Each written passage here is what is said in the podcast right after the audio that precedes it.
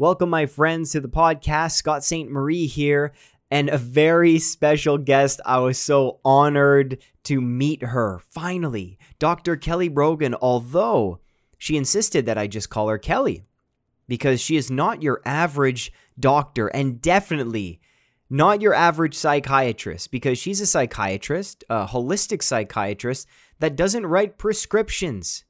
She's into integrative, holistic medicine. In fact, she decided not to renew her board certification as a psychiatrist in 2019. In fact, the reason I decided to really get a hold of her and interview Kelly Brogan is because I spent some time years back actually making videos and really turning people against her. It's an incredible journey, isn't it? That I did not like this person. I was against everything she wrote, that she was against pharmaceuticals, against antidepressants, against psychiatry. And I thought, well, doesn't psychiatry help so many people? Aren't antidepressants so effective? I'm taking them. That must mean I have to defend my stance of taking antidepressants at the time. So I was spending time really researching and looking at things to make a plot and plan to take her out. And little me, of course, I couldn't do it. But now, reading more, having this holistic approach to health, knowing the power of meditation and diet and exercise on the brain and on the body, and now reading more of Kelly Brogan's work, I'm sold, man. She has something really, really special that she's providing to her community and to the world. And I think it's just amazing what she's doing. So my mind has changed. It's really cool as you go through life, you really think about times when you were proved wrong. And it's great being wrong because being right feels a lot better. So it's okay to be challenged and to change your mind through life. The problem lies when we just get stuck in one belief, stuck in one way of thinking, and no one can change our mind. And this is where we see such divide in politics and in countries in the US of people just not listening to each other, just not trying to listen to someone else's perspective. And in this interview, I obviously had an open mind, and she has a beautiful open mind to learning more and listening and helping so many people around the world. And I had to really open my mind when it came to pharmaceuticals and just different ways to treat mood disorders, of not labeling people based on an emotion, a disorder. It's a very strange thing we're doing in the mental health field and pathologizing human emotion. So I talked to Kelly about, how I tried to take her out. And I was trying to convince people that this is a bad person. Go see a regular psychiatrist. Take your pills, people. And this was just such a cool opportunity, and it was surreal, selfishly for me, because I've realized how much I've changed and how change is so scary, yet so inevitable and so crucial to the human spirit and human condition. So I'm so lucky and so fortunate to have met Kelly. Please enjoy the podcast. Please check out all of her links in the description. Check out her own online community. Check out her YouTube channel. See what she's doing. Check out her books, A Mind of Your Own. She wrote a children's book. She's a beautiful person. Such amazing energy that came through the screen. And hopefully I get to meet her in person one day. But I'm done chatting. Here's Kelly Brogan in 3, 2, 1. Okay, I need to come clean about something, actually. Right off the bat for the listeners and you. I spent a little while on my YouTube channel, this was years ago, trying to turn people against you. Oh, that's right. I know. Because I just got an email the other day from somebody who said he was like an arch troll for years. And now I'm on this very small private email list with a friend of ours, Tom Cowan. And he's like recovered himself and cured himself. And now he's a huge fan. This is amazing. I want to know more. I want to know more about the experience. This is what happens. Because then as people like me, we get to learn a little more and do a little introspection. We're like, oh, maybe she's right about everything. So, I watched. I know. I watched This was years ago. So I was on medication for a long time, like 12 years. So automatically on my YouTube channel, it's all people really diagnosed with depression and anxiety, generalized anxiety disorder. Let's put the labels on just for fun. And I was, I guess, an example of someone who takes medication who's doing well. So I was like a kind of, you know, a great example. And then I see you and you're preaching mental health and all these great things, but you're anti-medication. And then my little mechanism of threat comes on and I'm like, well, I have to defend myself, but then all of these other people. Do you get that in your practice and people that discover you for the first time? Do you get backlash like that? You know, it's very helpful to hear what you're saying, because a lot of the personal, you know, if you want to call it spiritual work that I've done over the past couple of years is under the umbrella of shadow work, right? So how am I projecting on others that I judge parts of me that I'm not aware of yet, that I haven't learned how to accept or love? And I've discovered a lot there. You know, it's a huge catacomb full of ugly parts of me that I would rather not be aware of. And you know, that kind of anti that you refer to, that anti-medication is very accurate. Mm-hmm. However, that is the same energy as all the other antis, right? The antihypertensives, the antibiotics, the antidepressants, the anti-anxiety medications that I would seek to undermine, right? Mm.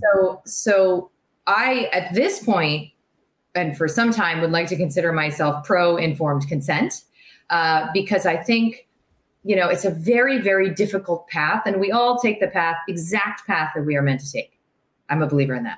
However, it's a difficult path, you know, it's like hiking in the snow barefoot kind of a thing. To not have had information in time that would have awakened something within you that already was there, a knowing, right? That would have reminded you of something that you already kind of know, right? Mm. It's tough. It's a tough road. I am not here to suggest what's best for anybody. I mean, trust me, I've tried with family, I've tried with close friends, and that's why I'm so interested in what you're sharing, because in my experience, people don't change their mind because of information. And maybe the opposite is true, where they become more entrenched and they dig their heels in when information feels like an assault to their identity or a judgment or a condemnation. You know, I've had entire websites literally devoted to me and erected, calling me I remember one of them was the ugly ableism of Kelly Brogan, right? And I thought, wow, you know, so I'm also a believer that all criticism has at least a kernel of truth. And I found that to be the case. You know, I've been trolled endlessly for years and years, and they never really lie. You know, and these are even like the pharma funded bots, you know, I mean, apart from like, you know, calling me, you know, gross profanity or whatever, they don't, it's not, you know, it's like criticism of what I would charge in my private practice, or, you know, that I would recommend supplement or whatever. It was never really an egregious lie. Yeah. And so I always sort of took that as a reflection that there's some way I could be meeting the world that comes more from my heart, you know, and my true passion, you know, for what it is that I've discovered, which actually isn't a fight against anything. You know, I'm a huge believer in the Bucky Fuller sentiment, you know, that you don't fight the existing system. You create a new one that renders it obsolete. That is the way. And, you know, aren't we being invited toward that in this moment in time now? It's so challenging because we don't even know how to expand into creativity. We only know how to say, I don't like that, right? So I spent years, you know, because I was so dyed in the wool, you know, I was such a believer, hardcore, and plus blood, sweat, and tears, working 100 hours a week, getting paid like $3 an hour, getting abused by higher ups. I mean, it's a typical, you know, hierarchical system like the military or anything else is designed that way to break you down and steal your soul. You know, ask any doctor. And when I sort of felt the victimhood of having been fed this pile of lies and not having been exposed to so much medical literature, scientific literature that told a completely different story about the relevance of lifestyle factors, I felt really angry, like rage, like soared aloft for years. And, you know, I just started like, went into PubMed and started collecting like bullets, you know, like all of these studies, and I jammed them all in my first book. And then I had to do some healing because I was turning into, you know, in perhaps subtle ways, but I felt it, like, as Nietzsche said, I was turning into the monster I was fighting.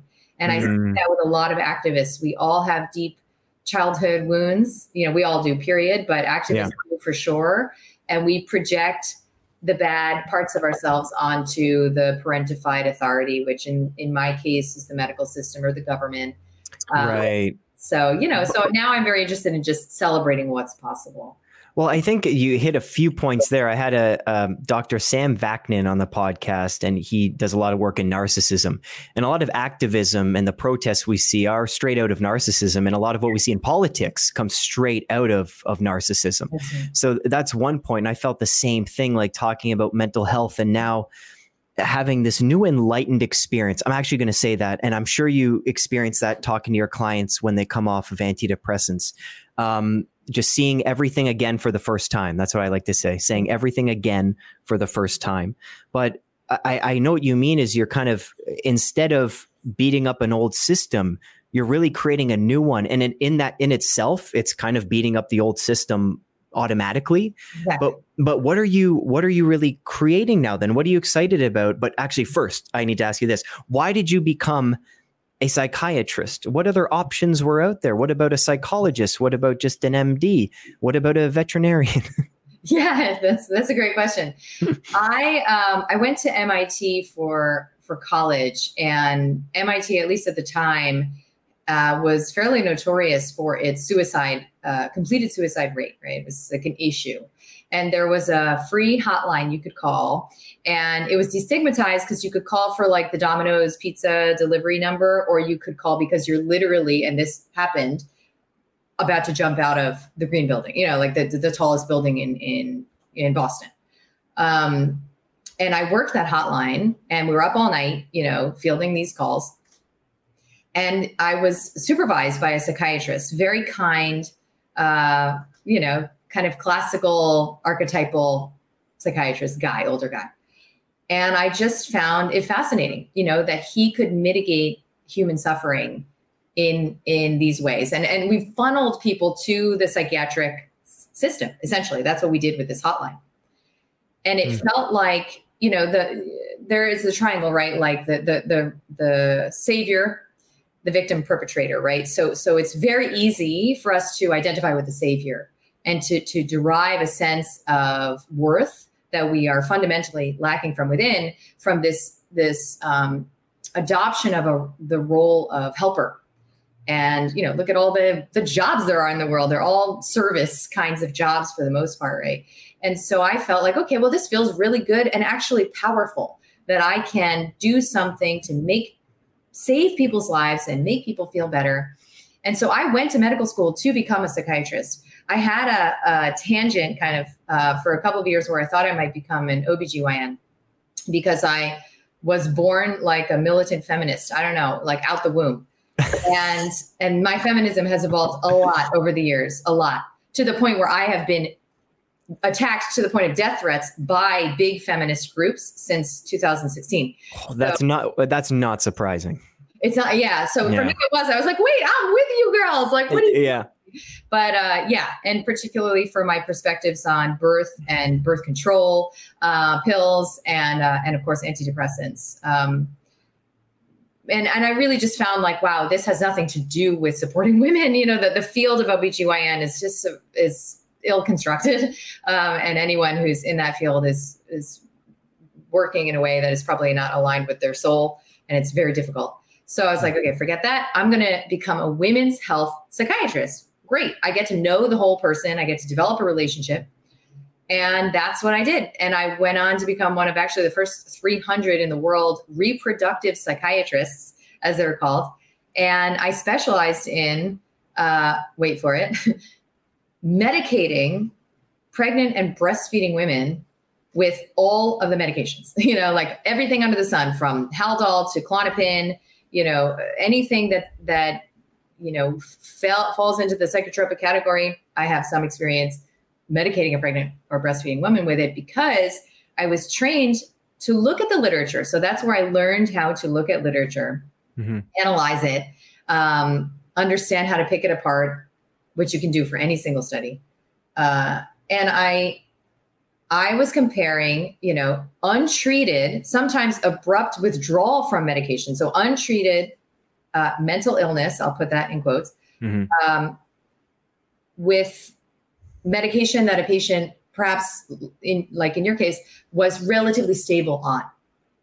So then I would, you know, collect all the registry data to basically say, well, most of these babies are born with 5 fingers and, or maybe that, but 10 fingers and 10 toes. Yeah. And, you know, looks okay. So we're waiting for the long-term data, but, you know, it's kind of the lesser of two evils. And I, you know, I'm a caring person. I cared deeply about my patients, and that was the choice that I made. So I've been that person, and now I am the person who, you know, has not written a prescription for a patient in 11 years and wouldn't under any circumstances. I just wouldn't. It's a commitment, ethical commitment I have to myself. Wow. And I'm still the same person, right? Yeah. So what is that? It's helped me to understand that the evolution of belief is at the core of how we relate to our own embodiment and what it is to be human, how we define health. And, you know, recently I've even written, you know, that there are some entities in the governmental or public sector realm that would be hard pressed to define health as anything other than the absence of death. Right? Yeah. Yeah. So that's not how I define it. I'm pretty sure it's not how you define it. However, that definition is very essential before you even embark upon engaging any system, holistic or conventional or otherwise, you know, around feeling better, seeking to feel. Right. Well, even just I think it revolves around education too. It's people, you think it's because someone can run a marathon, they tag this person as healthy. And then you see certain COVID cases of, oh, this healthy 25-year-old, you know, got COVID. And then we're seeing, okay, now we're looking into it. And actually it's like low blood sugar, he was diabetic, all these different cases. So that's a really good point. Now, you actually call yourself a holistic psychiatrist, and not to insult you at all, it seems like an oxymoron to a lot of people, doesn't it? Right?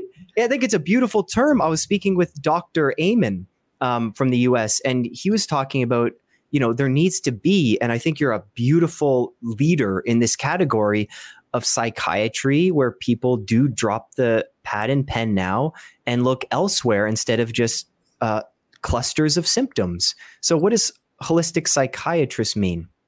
Yes, I've been received feedback. How about that? I've received feedback from the public around my self-referential terminology like that, you know, that I call myself a psychiatrist, but then I judge psychiatry and psychiatrists. And that's not, again, not untrue.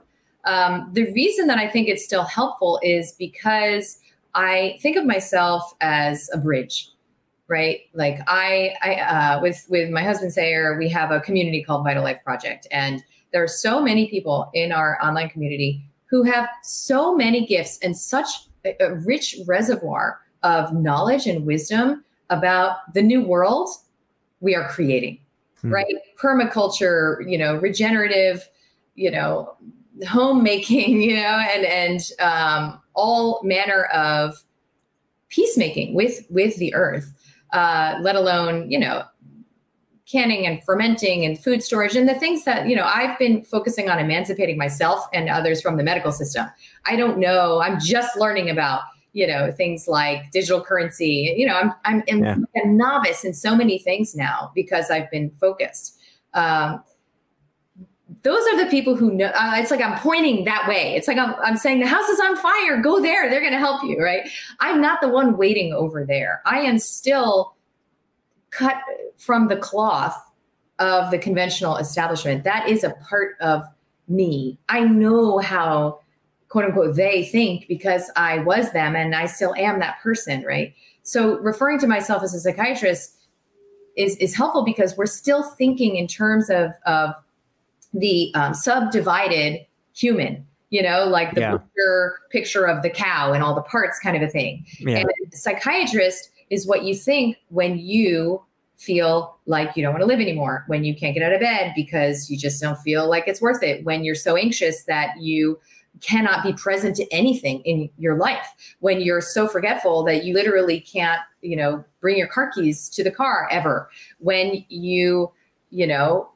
have dissociative experiences and you feel yourself floating above yourself and you don't know how to anchor, when you have perceptual disturbances and you don't know if you heard something or not, you know, the list goes on and on. People are entrained and enculturated to associate that with one discipline, which is psychiatry.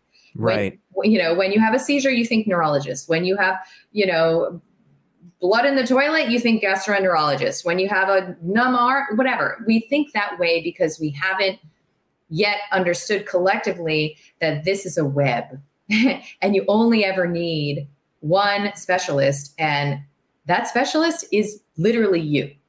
It is you. And the path to understanding how to doctor yourself, in my case, has been like a decade-long path of dedication and commitment. Maybe it's shorter for some people. Well, you dealt with some severe physical illnesses, didn't you? And it could have been severe. But within the first year of being diagnosed with an autoimmune condition called Hashimoto's, which is, you know, speaking of epidemics, extremely common, it can be quite disabling. And recidivistic. And I was always taught, you know, there's no cure. It's not, you don't cure an autoimmune disorder. It's just something you manage. Right. And when I was first diagnosed, I just sort of hit the eject button. I was like, I'm not taking a prescription for the rest of my life. Like, homie, don't play that. I'm not doing that. It was just not something it was anathema to me, even though I'd written prescriptions every day for how many years at that point, almost 10. Yeah. And I was very motivated, because I wanted out of that hamster wheel. And I knew that all the women I had ever treated never felt fully well once they started on a synthetic thyroid hormone. So, you know, my symptoms were like brain fog, forgetfulness, swings in metabolism, hair loss, and, you know, just a kind of flatness, I would say, like mood flatness. I was postpartum. So it was very easy to chalk up to new motherhood, which I think is very commonly the case because this is extremely common postpartum, and can manifest, by the way, as literal psychosis, literally. So, you know, it doesn't always manifest as what looks like depression, although that's pretty common. It can also look like anxiety. So it's like the mask, I call it a psychiatric masquerader. Yeah. But, you know, I dodged a bullet of indentured servitude to the medical model because I had that little voice inside me that said, go see a naturopath. I didn't know how to doctor myself at that point. I didn't even know what that meant. Of course you want, you know, some specialist to tell you what to do. Totally. That feels very calming. And also they validate your sense that something is wrong. And even if it's not because they give you a diagnosis, which is very insidious in the mental health realm, because, you know, I'm sure you would agree. I think you would, you know, that first time that you got a diagnosis probably was both sort of like, oh, wow. Okay. But also like, you see, I knew something was wrong with me. Right. Yes. It's nice to put a finger on it and finally be like, oh, that's the thing. And there it is. And all I need to do to get rid of that is to take one of these or to do certain things. It is a freeing feeling. Yes. Also a scary feeling for sure. So for you, there was like, obviously a push factor, but with any like decision and change in life, there's usually a push and a pull. What was the pull factor to kind of, to leap you into, do we use the word natural? Like, what is natural? That's a weird word, like health too. It's greenwashed. Yeah. I use the word lifestyle because it's all about choice. And I find choice to be, you know, the human superpower. You know, Viktor Frankl has an amazing quote about how it's, you know, it's the one thing no one can take from you is the choice, even just to narrate what is happening to you in your own words, right? To always retain the power to you know, to issue forth your perspective on a matter, let alone make behavioral choices. So most of what I engaged in and, you know, the subsequent protocol I put together is just about the simple choices you make every single day and how to send your nervous system this comprehensive signal of safety to begin to heal literally the neurobiology of victimhood, or, you know, what in psychology is called learned helplessness. Healing that is what unlocks regenerative capacity that is innate. It's inbuilt. You can't design it. You can't supplement it. You know, you can't medicate it. That's for sure. It has to be like facilitated, unlocked. It's like the conditions have to be created like any other complex system. You want to grow beautiful food. Any gardener or farmer knows the soil is where it's at. And that is not something you can dump fertilizer and expect it to happen. It's these gentle but care-oriented conditions that have to be created, and there's really no other way for the type of complex growth and manifestation to surface. But that's what I've found is when the conditions are set and they start with mindset, they start with perspective, belief, and they are facilitated by these daily choices that you're in control of, right? So what time are you waking up? What are you doing when you wake up? What are you eating for breakfast? What are you drinking? You know, how are you working your schedule? Are you moving? You know, these simple things that seem like, oh, please, that's wellness. And, you know, the wellness in ways has done a great disservice to the potential for radical lifestyle facilitated healing to have made it, you know, to the medical headlines. And not to be, you know, critical, but because I think it's the market is so super saturated and isn't like anchored with any, you know, sort of, I don't know, shared language, which is something of which science can be. You know, it seems like, oh yeah, I'll do that just to kind of make my hair a little shinier, or like decrease my bloating a little or whatever. No, yes. These choices. And this is what I've become so passionate about is that once I saw my own, you know, condition go into full remission in black and white, I needed to see it in black and white. That's how my brain works. You know, my antibodies in the high 2000s normalized, my TSH normalized. I saw that and I became a believer. N of one medicine, they call it. One patient defies, you know, the dogma. If one patient can, and I know there were many before me, but if one patient can put Hashimoto's into remission through lifestyle change, then the fact that it is a chronic illness is no longer true. Right. It can be, but that's not the writing definition or the gold standard. And so I guess unconsciously set out to start to put little pins on the wall in all of these diagnostic categories. And I took all comers, you know, whether it was people with psychotic symptoms, you know, suicidal depression, bipolar, OCD, eating disorders, whatever.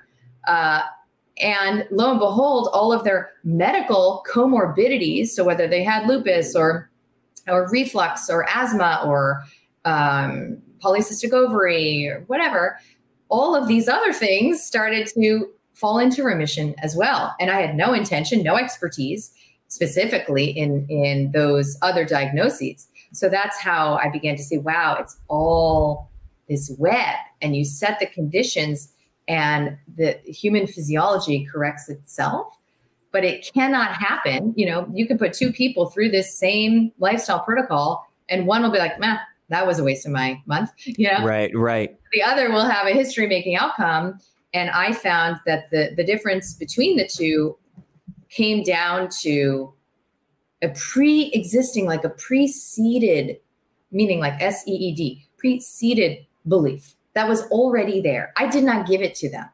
So so in science, you know, this is called selection bias, you know, that the people who come to me, the patients who come to me or even come to me online or whatever, they already believe. Right. So you probably didn't. Nice head start. Yeah, you probably didn't read a single thing I've ever written with an open heart until you already yourself believed it. I didn't. Totally. I know I didn't convince you because I've never convinced anyone of anything. And so that whatever that is, it can't be induced. It can't be coerced, but it is the secret sauce, you know, and it's so ineffable. I don't know what characterizes it. Why does somebody wake up when they do? I don't know. You know, in my case, it was kind of obvious. I was like, I don't want to take a pill. How about I try this? Tried it. It worked. Okay, great.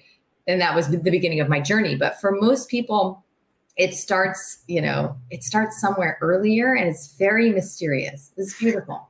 But I think it's beautiful. And then at the same time, when anyone faces any kind of change, even the thought of change is threatening. Like when I saw your stuff, I was so threatened. I'm like, wait a second. Yeah. Everything I believed about medicine, like something massive, which is why a lot of us are here today, like everything or a lot of it is wrong. Like what my psychiatrist has been telling me for 10 years is wrong. He lied to me. They gave me medication when maybe I didn't need it. So there's obviously, like when you cured this yourself and then saw that other people could do the same for depression, anxiety, bipolar, psychosis, was there a bit of a fright in that? Was there a bit of threat? Did you ever be like, whoa, I can't believe this is happening. I'm excited, but scared at the same time. And there's a fine line between those two. Was there anything like that for you?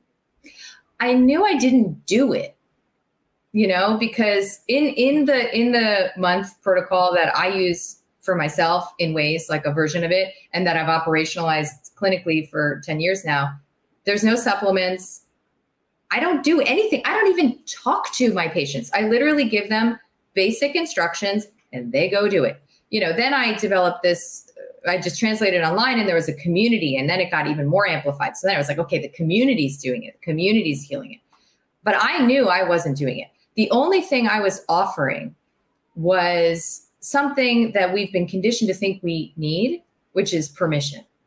And I have offered that, and with my heart, with my confidence, and I have a very strong spine, and I am very, very difficult to scare, you know? So I have vast experience with suicidal patients, vast, probably 50% of my practice at any given time has been actively suicidal. And I don't flinch because I know it's part of the deal. When your old self is dying, you feel like your whole self is dying, and it's not true. So if I could just be there and reflect back to them, the reframe, you know, the nature of what's happening, you know, that then for the most part, you know, it's resolvable, but I am not necessary if a community can do that. It's not like some special thing I did. So when I started to see these outcomes, I felt, you know, most interested in what you're mentioning, which is, who's available for this? You know, like, how does this happen? Mm-hmm. And what is it? Because I knew I was just holding space, so to speak. And that's when I kind of came, the closest I've come to answering that question is that readiness is, you know, when moving in the direction of change feels like a relief. It feels like an exhale. Every step you take, you can't not, right? When it feels like you have to recruit that authoritarian kind of like self-flagellating whip and say like, do this, you never do anything, you know, like for yourself, and you should do this, and you said you were going to try it and you didn't last, all of that does not fly. But when it feels like, oh, I'm going, it's like falling down a hill, you know, okay, here I go. I might as well relax my body because I'm going to be in this or whatever, you know, it's something you can't not, you can't stop.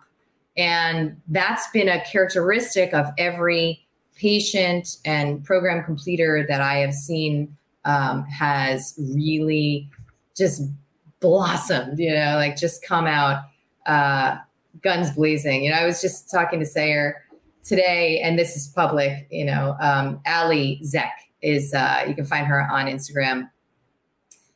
She's a former patient of mine, and we've published her case report in the medical literature. It's a history-making case. She was, by all definition, severely mentally ill to the point of mentally disabled. Okay. And I was the last stop, which is pretty common for holistic practitioners. You know, you try all that, and then you're like, okay, what else is there? And you know, it was about, you know, there were a lot of physical gains. So that's what I like to offer is like a roadmap for getting your physiology coherent. But then the rest of the path is all you. I don't know whether you need essential oils or homeopathy or a shaman or plant medicine. I have no idea. I couldn't possibly make recommendations around that. I am here to help open the door so you can activate that inner compass, you know, remind yourself of your own power that you have been completely brainwashed, you know, out of believing in. And then the rest is you. So, you know, I've been with her on this multi-year journey, and I just have, Sayer was like, wow, Allie is just like, what a gift to the movement, you know? And it's so true. I mean, what she creates, her voice, her truth, her passion, her heart, her clarity. I mean, this woman is like a modern day warrioress. And all I can do is just like, I mean, it like brings tears to my eyes. Like, just like that might not have been, you know, like that might have been under the label of sick. Yeah. It's so heartbreaking. It's grief inducing, you know, what we are doing totally unconsciously. Because, like I said, I was writing these prescriptions too. Do you think I was trying to suppress the alleys of the world? No, of course I didn't. No, I was doing that. However, now there are inconvenient people like me in the world, you know, and many others actually, Joanna Moncrief and Peter Bregan, you know, who've been speaking out for decades actually. And so it's kind of like, how'd you miss the memo? You missed the memo because you chose not to read it at this point, you know. Yeah. A certain point in history, maybe it would have been more excusable. What does the kind of the protocol look like in these online groups that you can I say host? Because I think another big player in this game, you probably know Matt Jaynes. You wrote a little memoir on his book, Saving Dad. Yeah. He was on the podcast, man. He helped me a lot through. Yeah. He helped me a lot get off medication too. But he says hi, by the way. I actually have a question for you that he wants to ask you something. I'll save it for the end. But what's this protocol look like? Because I have a feeling that people who judge too quickly might think it's some complicated thing that only the best of the best can do. I feel like the longer I'm on the earth, the more I enjoy living very simply and living so basically. Like when I see anxiety and depression rates and overprescribing and all of this, and in my community, and people convince themselves that they are an anxious person, like they label with the illness, I am a depressed person. And even people experiencing these emotions, like it's no wonder we're in front of screens all day. We don't exercise. We don't know what to eat. We don't sleep. Like it totally makes sense for the way we're living right now. And so what's your program all about? Is it taking notice of that and just getting back to basics and these basic pillars of quote unquote health? So, yeah, I mean, I love what you said. I totally agree. And I often reference the Krishnamurti quote that's, you know, it's no sign of health to be well adapted to a profoundly sick society. Right. And we are calling, you know, the so-called canaries in the coal mine, these very sensitive people, sensitive to wrong ways of living. We are calling them sick and broken, and they're believing it because there's a little part of all of us that says, I'm really fucked up. You know, something about me is wrong or different, terminally different in a bad way, right? Terminally different. Yeah. Like I could cry tears of joy and frustration at the same time when you were talking about your friend who graduated the program. Like the talent I see in these people, like they're like, Scott, like, you know, I've been given the medication. I'm depressed. Check out my artwork. This is what really makes me feel good. Like the talent, the ability is unbelievable in these people. And they're told the story, the chemical imbalance story, and it makes them feel like shit. Like they're going to have to deal with anxiety forever. Like I have anxiety. I have depression. The only option is to take medication for the rest of my life and manage it forever. And it's such a shame because there's such unbelievable potential in these people. And it always just gets to me. And yeah, I feel stuck. So, which is why I absolutely love what you're doing. Yeah. It's a reclamation of power. And we all have to do it. It's just, we have to do it in different ways, and we start in different places because we are all enslaved. we're indoctrinated and enslaved. We are waking up from that illusion, right? And I am a big believer in this kind of Maslow's hierarchy of like an order of operations, right? So, so first start with the low hanging fruit. You know, if you have, you know, a diet induced B12 deficiency, or you have blood sugar instability, or, you know, you have gluten or dairy antigenicity, like where it's inflaming your brain. And that's very commonly one of the most rapidly reversible drivers of what we're calling chronic illness. You clean things up for 1 month. You may not have to go on some, you know, shamanic journey home to your child self. I had to. Maybe you don't, right? That's not for everyone. And maybe you will feel like $1,000,000 and have this clear vessel where you're in touch with your yes and your no, and you know how to navigate the world and manifest prosperity and figure out what you're here to do, right? But start there. And to your point, you know, there's another woman, Lindsay Fleshhood, and she's also on Instagram, and which I'm in the process of leaving Instagram, but these, why is that? Just censorship, you know, just a little. You're getting censored too? Oh yeah, probably have been for some time, and you know now I'm having posts taken down without any, literally taken from my account. Yeah, so moving to Telegram and MeWe. Oh, good for you. Well, aside, even on Facebook and Instagram, if people starting, you know, even keto groups or low carb groups for health, those are taken down too. Because you can't go to Tommy's sandbox and insist on playing your game. It's Tommy's sandbox. He's going to play his games. That's how it works. So I find out a victimhood around it. But anyway, Lindsay, I just commissioned an art piece from her because she was a medicated bipolar patient, did this.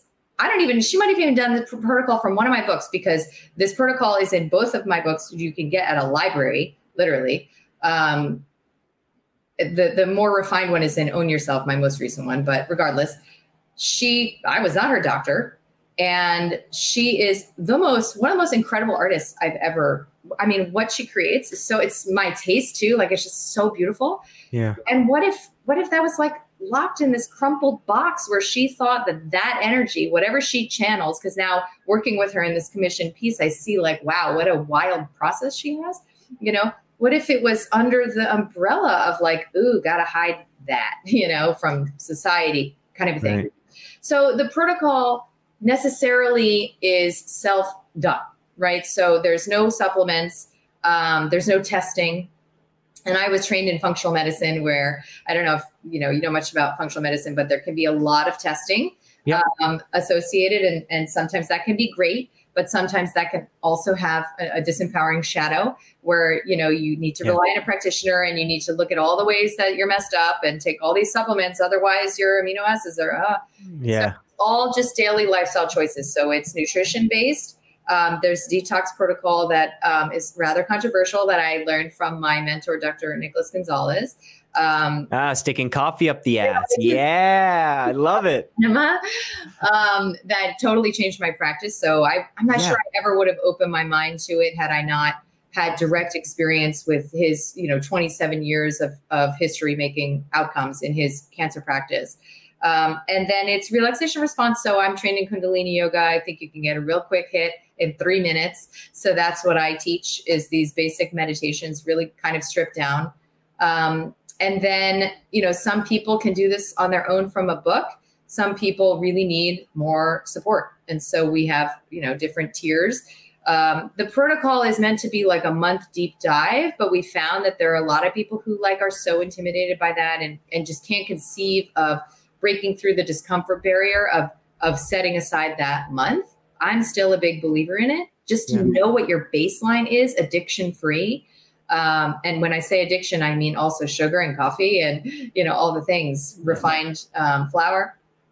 And so we created the membership model that is for little bite-sized lifestyle changes, but it's a spiral, right? And I do the membership challenges. We do one a month too. And it'll be, 15 minutes of grounding a day. So feet on the ground, or going to bed at 9 p.m. for a week, or The hardest one for me at this stage still is drinking just like water as my beverage, right? So no matcha, like no kombucha, like just water. If you derive emotional satisfaction from your beverages, that's going to be hard, right? So you just learn more about yourself every time you take on one of these little self hacks in a way. But the defining feature and the field that I think confers the outcomes that we see is that me and Sayer, you know, my partner, we walk the walk and we believe in the limitless potential of natural healing. Yeah. So, you know, there are no pharmaceuticals in our household, period. With our children, nothing. We have four. Ibuprofen? No. Nothing. God, no, nothing.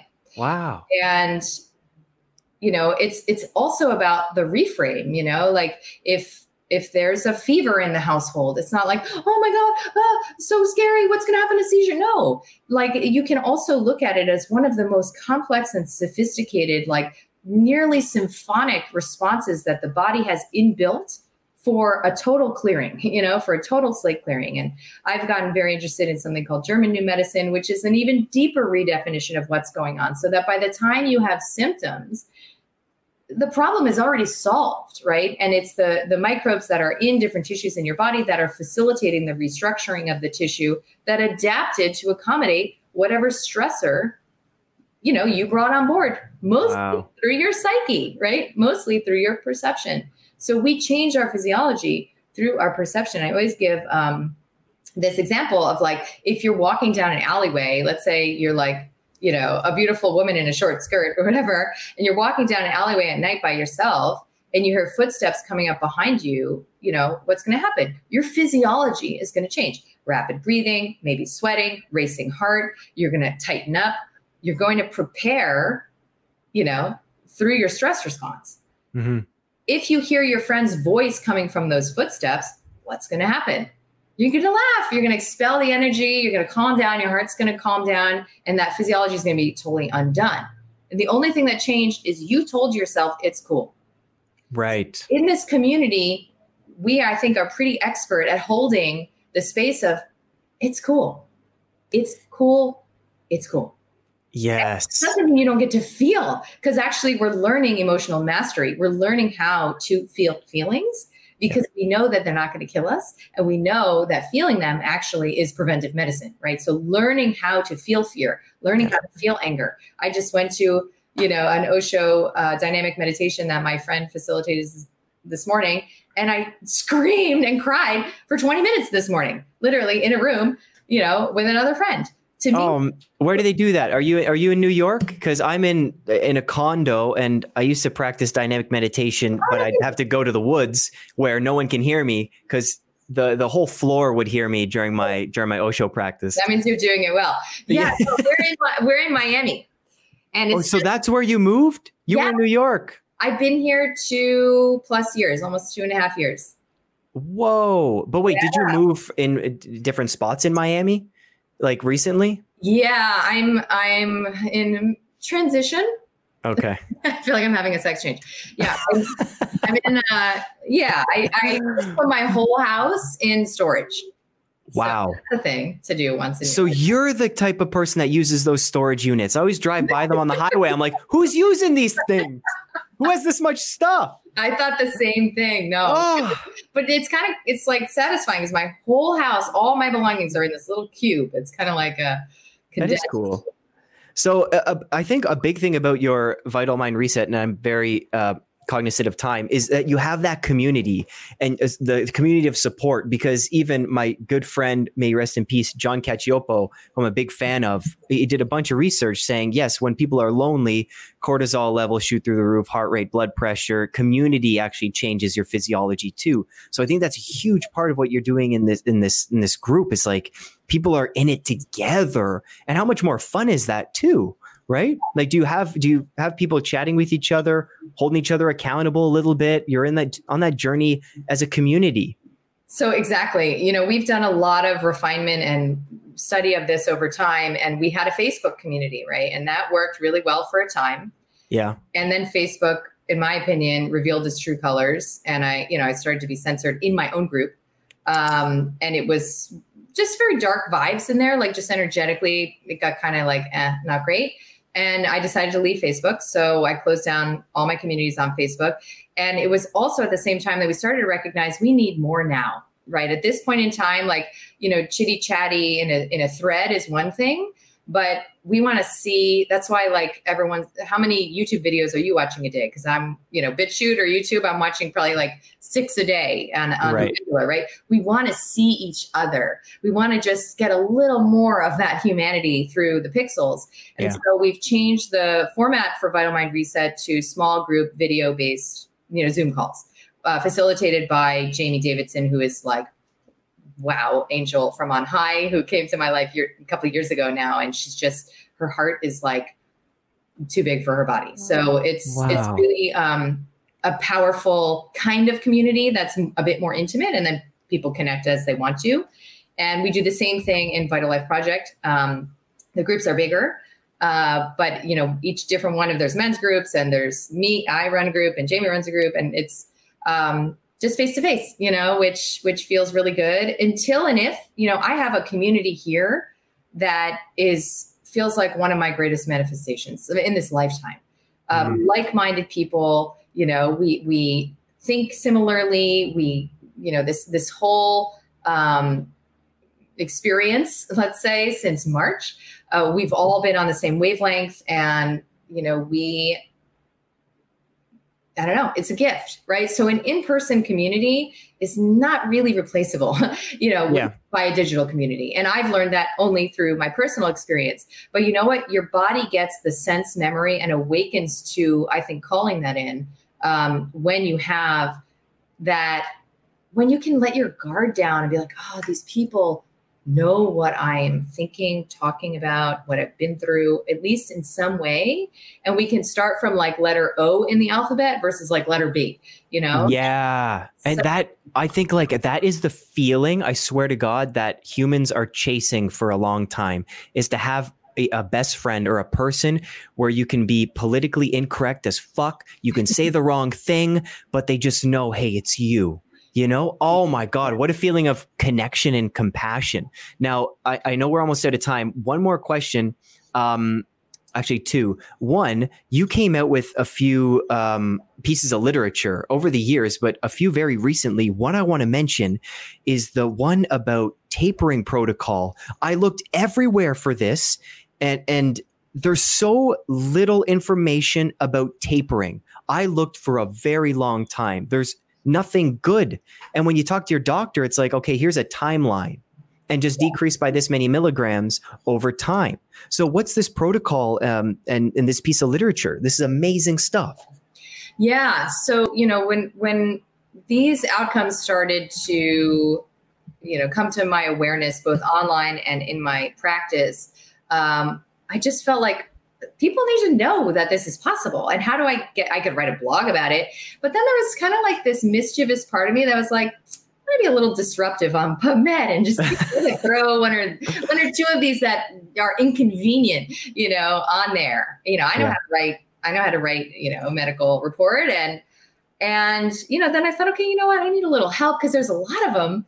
And I put a call out for clinical volunteers, and we amassed this, you know, kind of, I don't know, ad hoc group of physicians. And we started writing these up. And so at this point, gosh, I don't know, I think we have like 10 or so case reports that, as far as I know, have never been replicated in medical history. And, you know, I get this spirit, I think, from my mentor, Nick, because he always said, match my cases, you know, and he always challenged the oncology community to match his cases of, you know, 34-year stage 4 pancreatic cancer survival. You know, it's never happened. It's never been documented. It's not probably possible, maybe even because of the mindset of the disempowered dependent patient. It may be that simple. It may not even be about the toxic chemo and radiation. Who knows? However, then we started to ramp up into what's called a case series, which is 12 patients, and looking at, you know, how these 12 patients progressed either when they started a medication taper with me or when they had already kind of like, you know, skid off the road with protracted withdrawal, and could they recover? So it's important to demonstrate, you know, both were possible. And most recently, because of Dr. Rob Abbott, who's a now friend who, again, fell from the sky and said, you know, let's do a randomized trial of Vital Mind Reset. And you know, we got IRB approval. And I mean, he's just brilliant. And we worked with these wonderful volunteers to have this trial, randomized controlled trial. We just finished it. And in 44 days, these people who I never met, so they didn't have a doctor, right? And it was just lifestyle choices. They had characteristics of moderate depression. Okay. And they experienced more than 50% symptom relief. So according to the medical, you know, literature and psychiatric research and the PHQ-9, which is the test that was used, you know, that's statistically significant. And this was in a month. You know, I never have treated a patient for just 1 month. When so, they were still on their medication though, or some were off? Changed. Yeah. Nothing else was changed. And that's how I do it in my practice. You're on meds, you stay. You're off meds, you stay off. Got it. Make no changes to pharmaceuticals for the first month. That includes birth control, includes everything, stays static. Yeah. And the only thing, you know, don't start any supplements. That's the only kind of other instruction. Yeah. But it's been really fun. I don't know. It's exciting to me. And I don't know who cares, you know, like it kind of feels like I'm throwing these papers out into a wind tunnel because I don't know, you know, who cares literally, because I've been largely. You got one fan right here. I care. But, you know, in the medical community, I've been, you know, ignored since my first book in 2016, which was like blacklisted and I was not slandered. You know, there weren't hit pieces and smear pieces. That didn't come till later. And it's just kind of like, it even made the New York Times list somehow. And no one, it's not a one negative review of it online. It's so bizarre. It was just totally ignored, which I'm happy with, but that's kind of still been the case. So it's not like I'm looking to like debate with the medical orthodoxy or anything. I'm not interested in that, but for some of us, it's important. For me, where I was when I was diagnosed, I would have liked to see these kinds of papers. They would have had impact, if not just placebo effect level, you know, for me. Yeah, totally. And I guess that's a mission of a lot of activists, let's say, or even for me, it's like I put content out what I wish I knew 10 years ago. Right. And so for people in that stage, and I totally believe what you said from my experience, like everyone has their own time of discovery, awakening, and when they want to start a new journey or change paths, things happen at certain times. And I think it's really evident when you really look at these kind of case studies and people that you work with. I think that's all the time we have, although I have 28 more questions. So we'll have to do this again. Oh my God. Everyone's heard enough of me. I'm pretty sure. No way. Oh, so much more to talk about. We didn't even get into like misconceptions about depression and anxiety and oh my gosh, but we'll save it for another time. Matt Jaynes did have a question though. Oh, tell me. I think I want to word it correctly. Are all mental illnesses people who are parasympathetic dominant? That's a very, very good question. And I wrote about this. I don't know if I've written about it in a blog. Normally I have a lot of my material in blogs for free online, but this maybe. Anyway, this is a rubric that I learned from my mentor, Nick, this parasympathetic and sympathetic dominant spectrum. I'm a sympathetic dominant. I am somebody who's much more prone to anxiety. I've never felt depressed a day in my life. Yeah. And parasympathetic dominants are, I think, by and large, those who experience depression, ADHD, that there's a kind of energetic signature of the creative person, you know, the artist, that when mischanneled, misguided, when with their sensitive physiology, when they're eating a bunch of crap, you know, can go really, you know, haywire and land them in the medical system and they get labeled with these things. Right. But not all mental illness fits that category. Most, in my experience, this template that is a parasympathetic dominant diet that I work with is perfect for the month starting. However, the animal food content may not be right for you. And I've had, you know, patients who have gone on to more vegetarian style of eating, but that's because they found out what their preferences are, which you only do when you're not being yoked in every direction by, you know, sugar addiction and this roller coaster of endocrine, you know, response to your processed food diet. So it's a safe assumption for people who struggle with depression and ADHD, I would say. And then beyond that, it's just a template to start with and refine. Got it. There you go, Matt. You happy? I was fangirling, but he was too. He's like, you're talking to who? Because he's in your group. Of course. No. What so there you go. Cool. Yeah. Everyone listening and watching, Kelly's links are in the description. Please check out her website. There's so many freebies, so many blog posts, so many free PDFs and takeaways. And you'll learn a heck of a lot. And her membership groups are on the website as well. Check out her Instagram, even though she's leaving. All the social links are below. Kelly, thank you so much. Awesome. Thank you.